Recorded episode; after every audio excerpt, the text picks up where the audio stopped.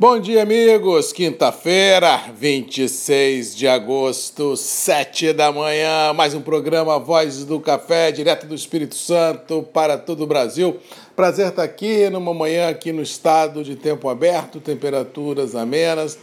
sem previsão de chuva ou frio extremo em todo o cinturão produtivo do Sudeste ah, e do Centro-Oeste. Chuvas rápidas no litoral da Bahia, do sul baiano, poderá ser vistas, mas no todo a chuva está mais centrada no sul do país, principalmente Rio Grande do Sul e parte de Santa Catarina, mas de forma rápida, já se dirigindo para o mar. Vamos torcer para que essa umidade persista no sul, que essa umidade chegue no sudeste, já que os mapas estão indicando que quando setembro chegar, possivelmente teremos um clima mais ameno em todo o cinturão produtivo, o que deverá dar um certo ar de esperança, principalmente ao setor produtivo que precisa de muito ah, de uma aguinha para fomentar floradas, para fomentar plantios, para que o próximo ciclo produtivo seja de bom tamanho. Nas cidades a situação é mais complexa, não é qualquer chuvinha que vai fazer com que os reservatórios ah, voltem à sua capacidade normal, ou seja, esse estresse energético que o Brasil vive deverá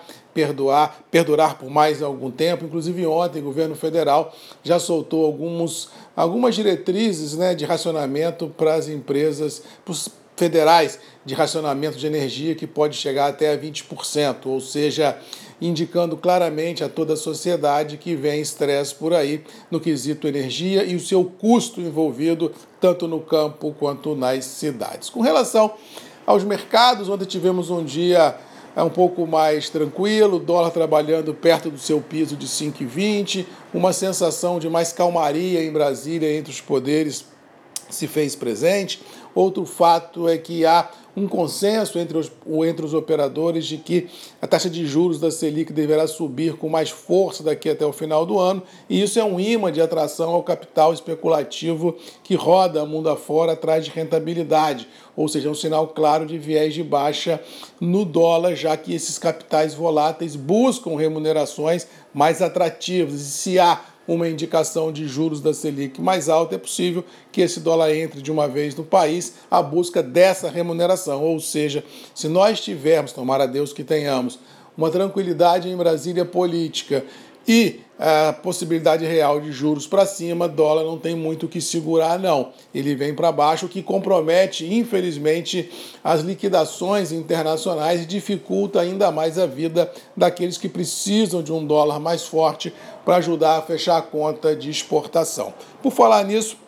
o mercado cafeeiro, o mercado agrícola, vive um grande trauma, um grande fantasma nesse novo normal pós-geada, nesse novo normal pós-mudanças climáticas, nesse novo normal pós-pandemia, ou seja, esses problemas é, logísticos e problemas também de uma alavancagem muito forte dos preços em passado recente, vem tirando é, o sono de muitos operadores, inclusive ontem notícia nos terminais já dão conta de que o setor de solúvel, que vinha bombando nos últimos anos, já começa a olhar uma luz meio amarela de atenção mundo afora, porque fora o problema do encarecimento da matéria-prima em origens produtoras, você tem um problema logístico muito complicado dos containers que dificulta a competitividade do Brasil mundo afora. Ou seja, é possível que a gente possa vir a ter ah, no último trimestre do ano, no primeiro trimestre do ano que vem, uma perca de força compradora das indústrias de café solúvel, principalmente aquelas que visam a exportação, porque realmente os desafios logísticos e mercadológicos são gigantescos mundo afora